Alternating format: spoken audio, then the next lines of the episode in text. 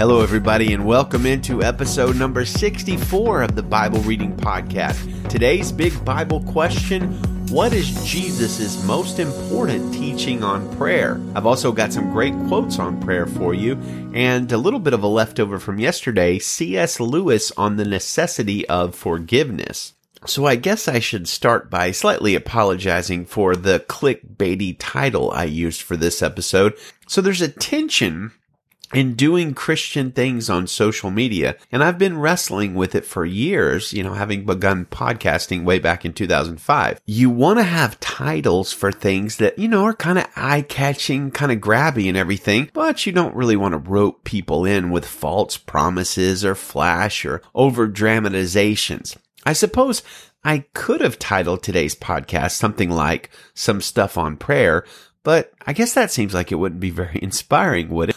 I could have gone to the other extreme and totally made something up. The Pope and Southern Baptist President J.D. Greear both beg you to listen to this one awe-inspiring can't miss podcast on how to become a warrior in prayer. But that would be kind of a lie, of course, because I don't really know the Pope and I doubt he and JD would beg you to do much of anything in unison. So I settled on what is Jesus' most important teaching on prayer.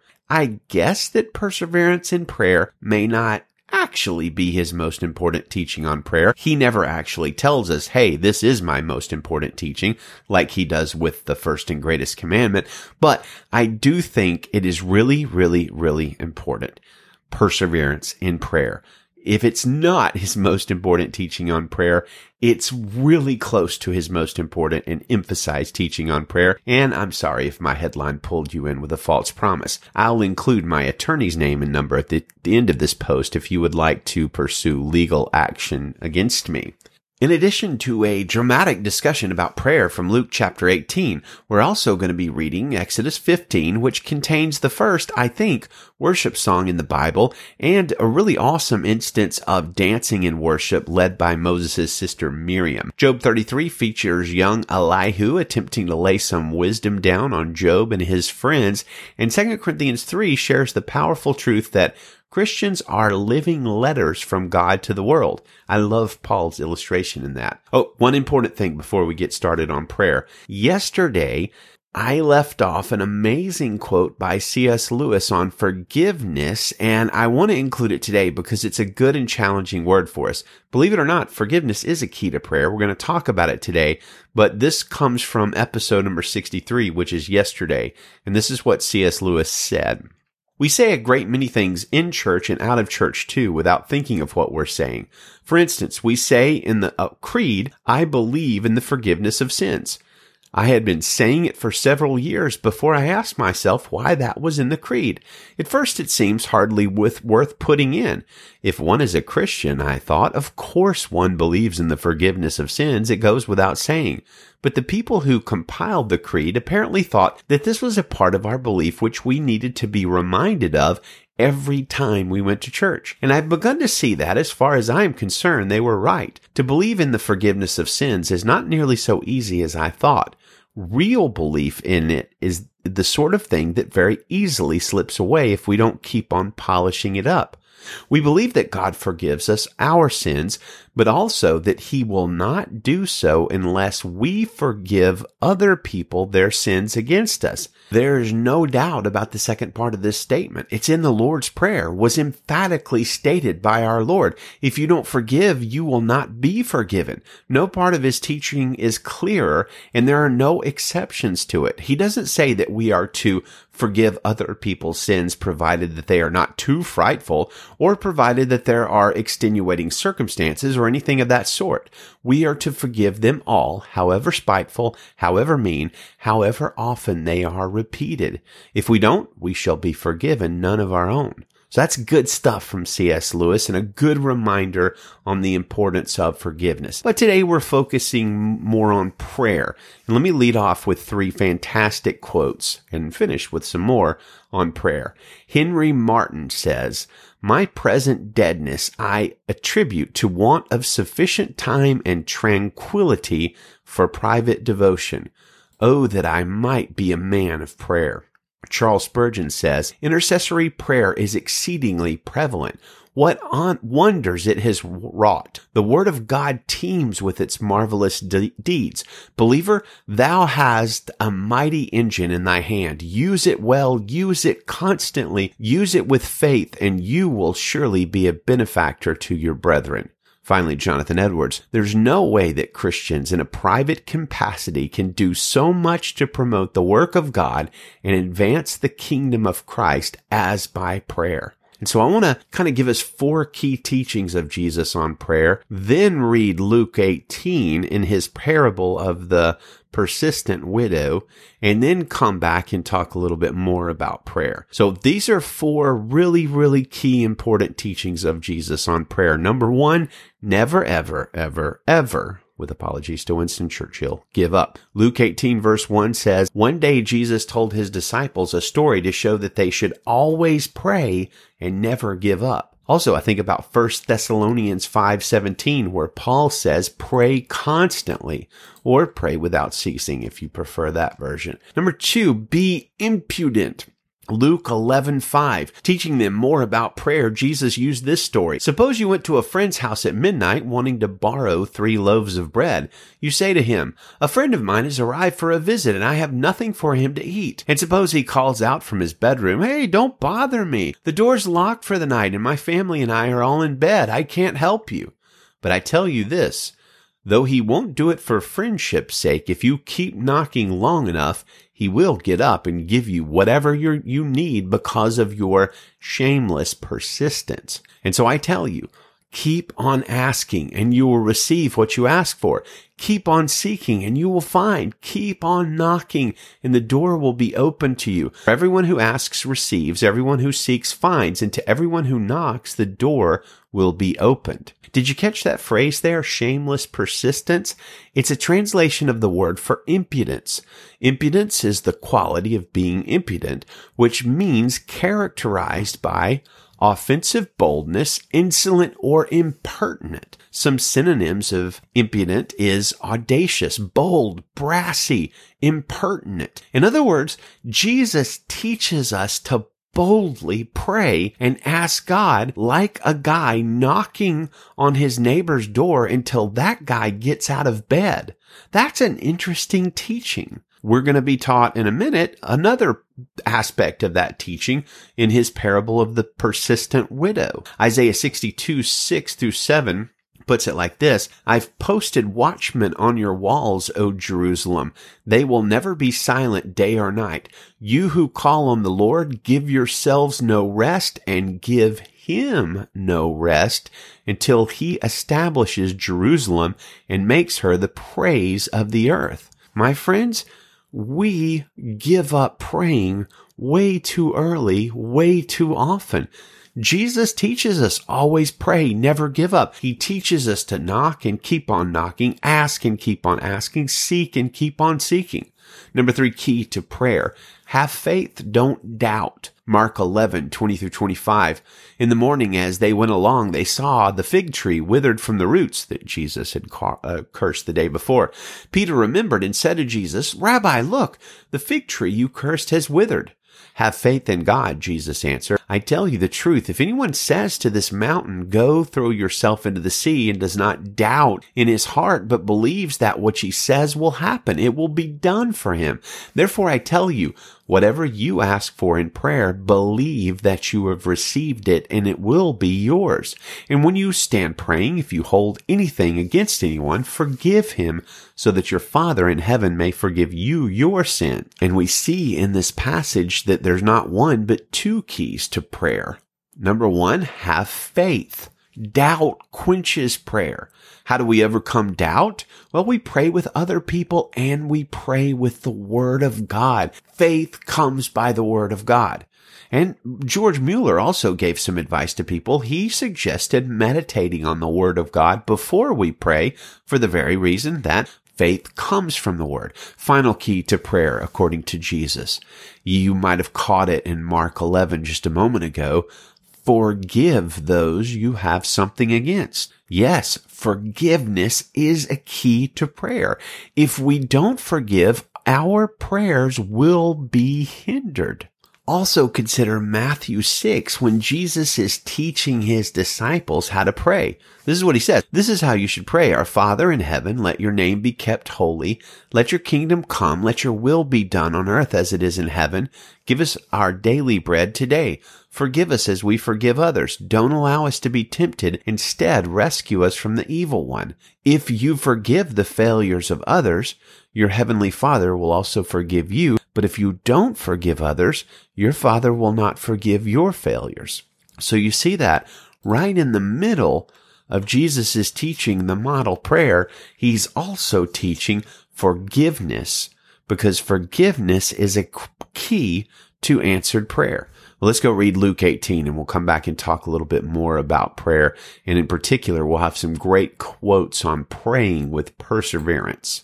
Luke 18 verse 1 in the Christian Standard Bible.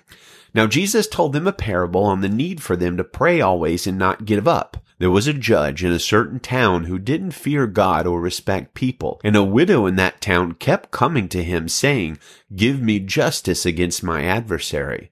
For a while he was unwilling, but later he said to himself, Even though I don't fear God or respect people, yet because this widow keeps pasturing me, I will give her justice so that she doesn't wear me out by her persistent coming. Then the Lord said, Listen to what the unjust judge says. Will not God grant justice to his elect who cry out to him day and night? Will he delay helping him, them? I tell you that he will swiftly grant them justice. Nevertheless, when the Son of Man comes, will he find faith on the earth? He also told this parable to some who trusted in themselves that they were righteous and looked down on everyone else. Two men went up to the temple to pray, one a Pharisee and the other a tax collector. The Pharisee was standing and praying like this about himself. God, I thank you that I'm not like other people, greedy, unrighteous, adulterers, or even like this tax collector. I fast twice a week. I give a tenth of everything I get. But the tax collector, standing far off, would not even raise his eyes to heaven, but kept striking his chest and saying, God have mercy on me, a sinner. I tell you, this one went down to his house justified rather than the, than the other, because everyone who exalts himself will be humbled, but the one who humbles himself will be exalted. People were bringing infants to him so he might touch them. But when the disciples saw it, they rebuked them. Jesus, however, invited them, Let the little children come to me and don't stop them because the kingdom of God belongs to such as these. Truly I tell you, whoever does not receive the kingdom of God like a little child will never enter it. A ruler asked him, Good teacher, what must I do to inherit eternal life? Why do you call me good? Jesus asked him. No one is good except God alone. You know the commandments. Do not commit adultery. Do not murder. Do not steal. Do not bear false witness. Honor your father and mother. I have kept all these from my youth, he said. When Jesus heard this, he told him, You still lack one thing.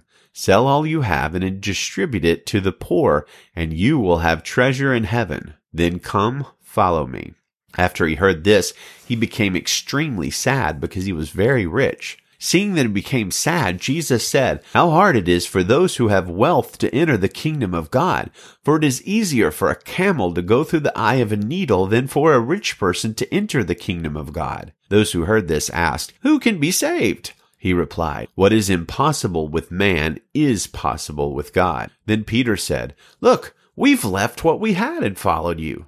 So he said to them, Truly I tell you, there is no one who has left a house, wife, or brothers, or sisters, parents, or children because of the kingdom of God who will not receive many times more at this time an eternal life in the age to come. Then he took the twelve aside and told them, See, we are going up to Jerusalem. Everything that is written through the prophets about the Son of Man will be accomplished, for he will be handed over to the Gentiles, and he will be mocked, insulted, spit on. And after they flog him, they will kill him, and he will rise on the third day. They understood none of these things. The meaning of the saying was hidden from them, and they did not grasp what was said. As he approached Jericho, a blind man was sitting by the road begging. Hearing a crowd passing by, he inquired what was happening. Jesus of Nazareth is passing by, they told him.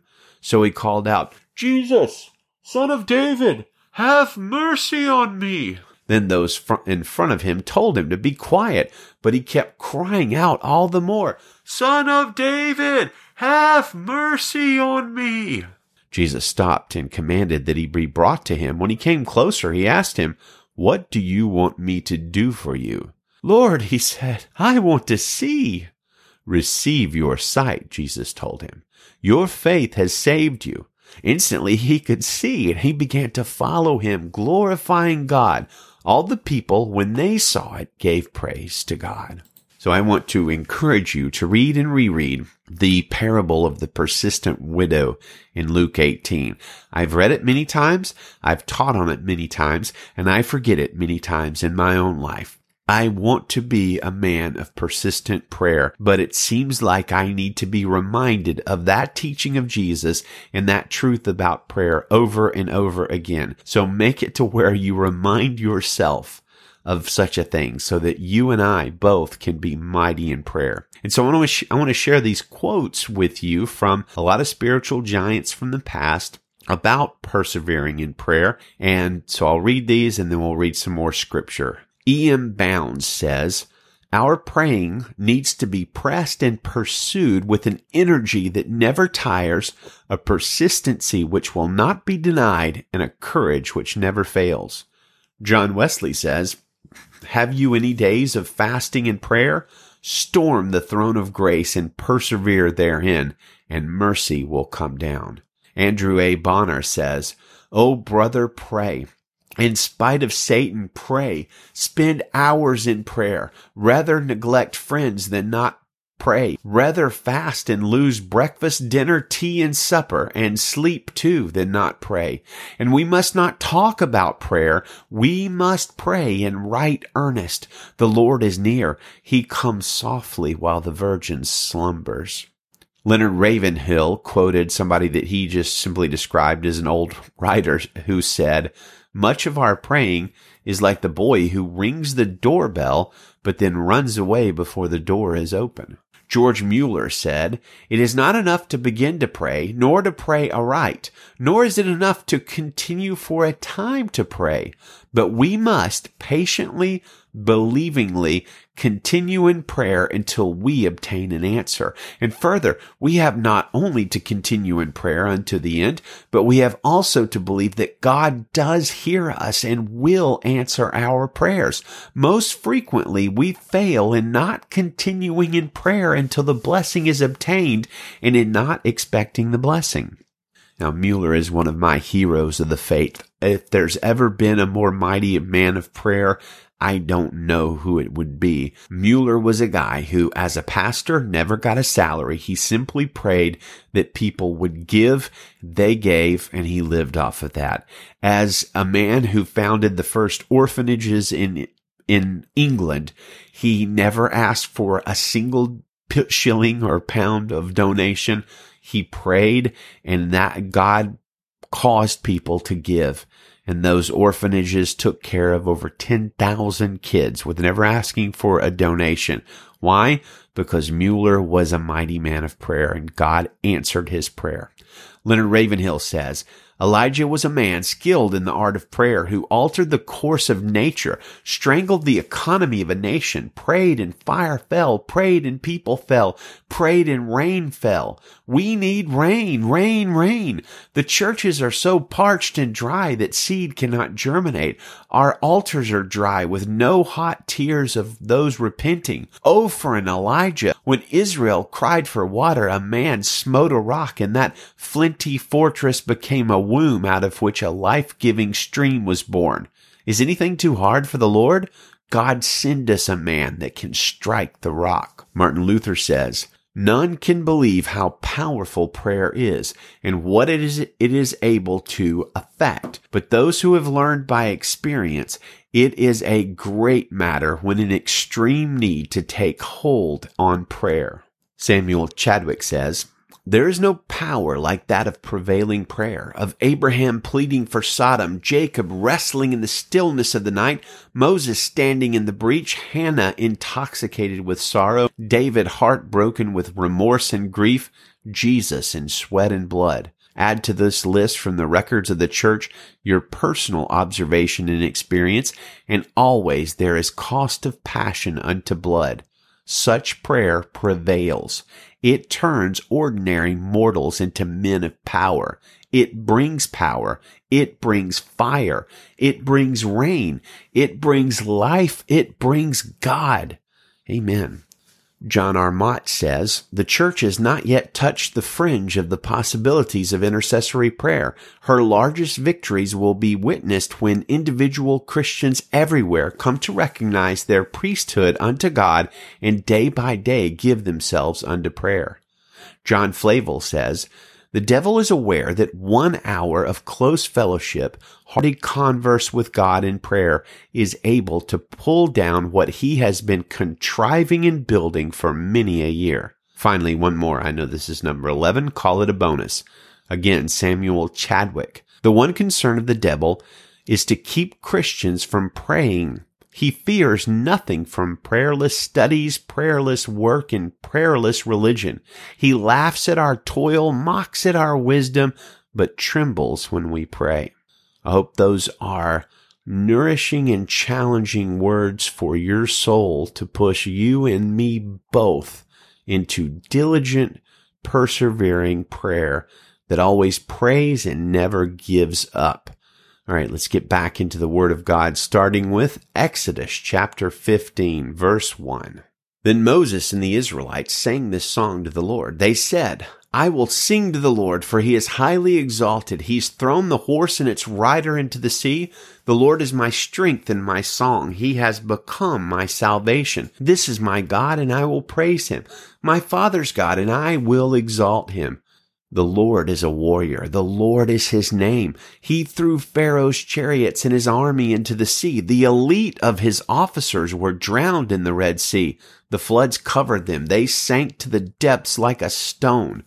Lord, your right hand is glorious in power. Lord, your right hand shattered the enemy. You overthrew your adversaries by your great majesty. You unleashed your burning wrath. It consumed them like stubble. The water heaped up at the blast from your nostrils. The current stood firm like a dam. The watery depths congealed in the heart of the sea. The enemy said, I will pursue, I will overtake, I will divide the spoil. My desire will be gratified at their expense. I will draw my sword and my hand will destroy them. But you blew with your breath and the sea covered them. They sank like lead in the mighty waters. Lord, who is like you among the gods? Who is like you, glorious in holiness, revered with praises, performing wonders? You stretched out your right hand and the earth swallowed them. With your faithful love, you will lead the people you have redeemed. You will guide them to your holy dwelling with your strength. When the peoples hear, they will shudder. Anguish will seize the inhabitants of Philistia. Then the chiefs of Edom will be terrified. Trembling will seize the leaders of Moab. All the inhabitants of Canaan will panic. Terror and dread will fall on them. They will be as still as a stone because of your powerful arm until your people pass by, Lord, until the people whom you purchased pass by. You will bring them in and plant them on the mountain of your possession. Lord, you have prepared the place for your dwelling. Lord, your hands have established the sanctuary.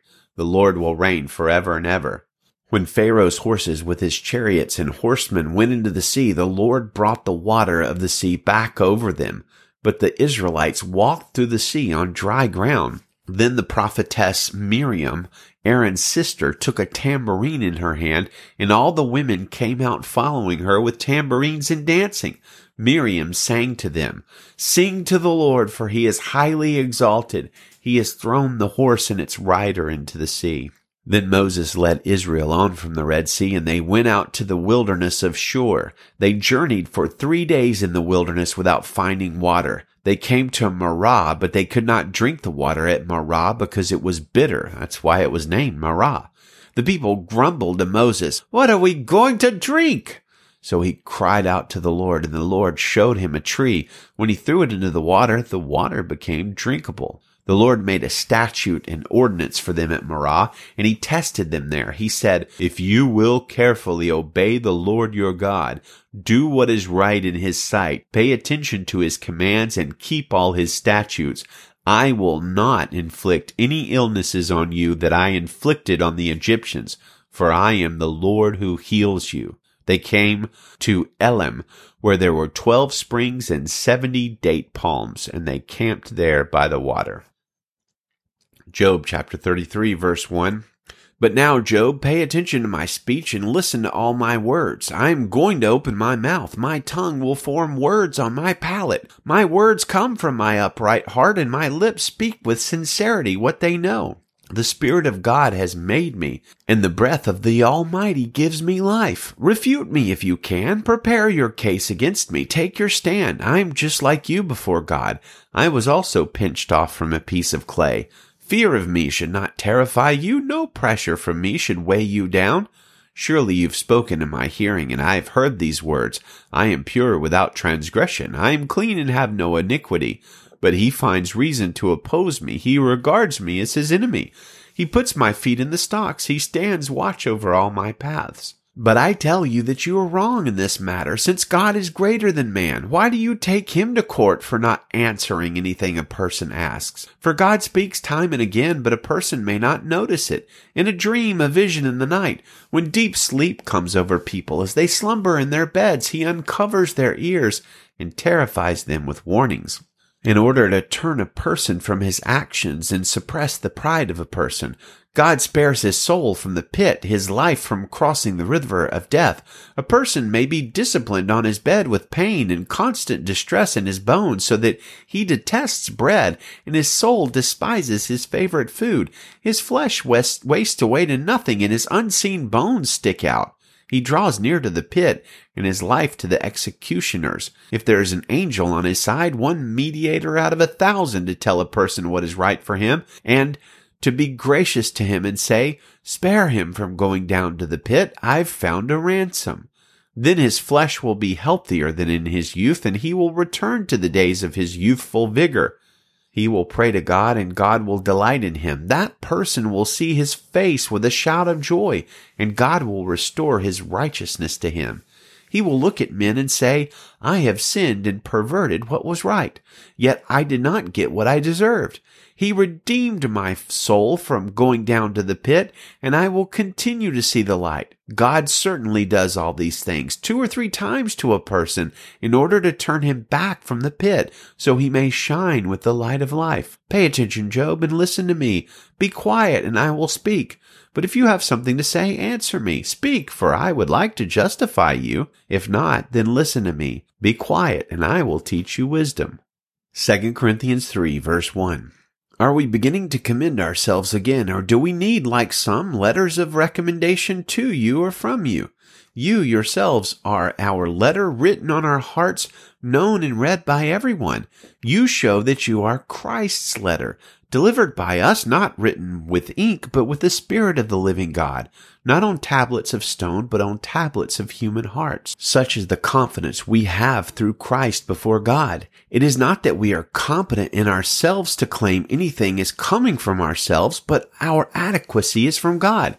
He has made us competent to be ministers of a new covenant, not of the letter, but of the Spirit. For the letter kills, but the Spirit gives life. Now, if the ministry that brought death chiseled in letters on stones came with glory so that the Israelites were not able to gaze steadily at Moses' face because of its glory which was set aside, how will the ministry of the Spirit not be more glorious? For if the ministry that brought condemnation had glory, the ministry that brings righteousness overflows with even more glory. In fact, what had been glorious is not glorious now by comparison because of the glory that surpasses it.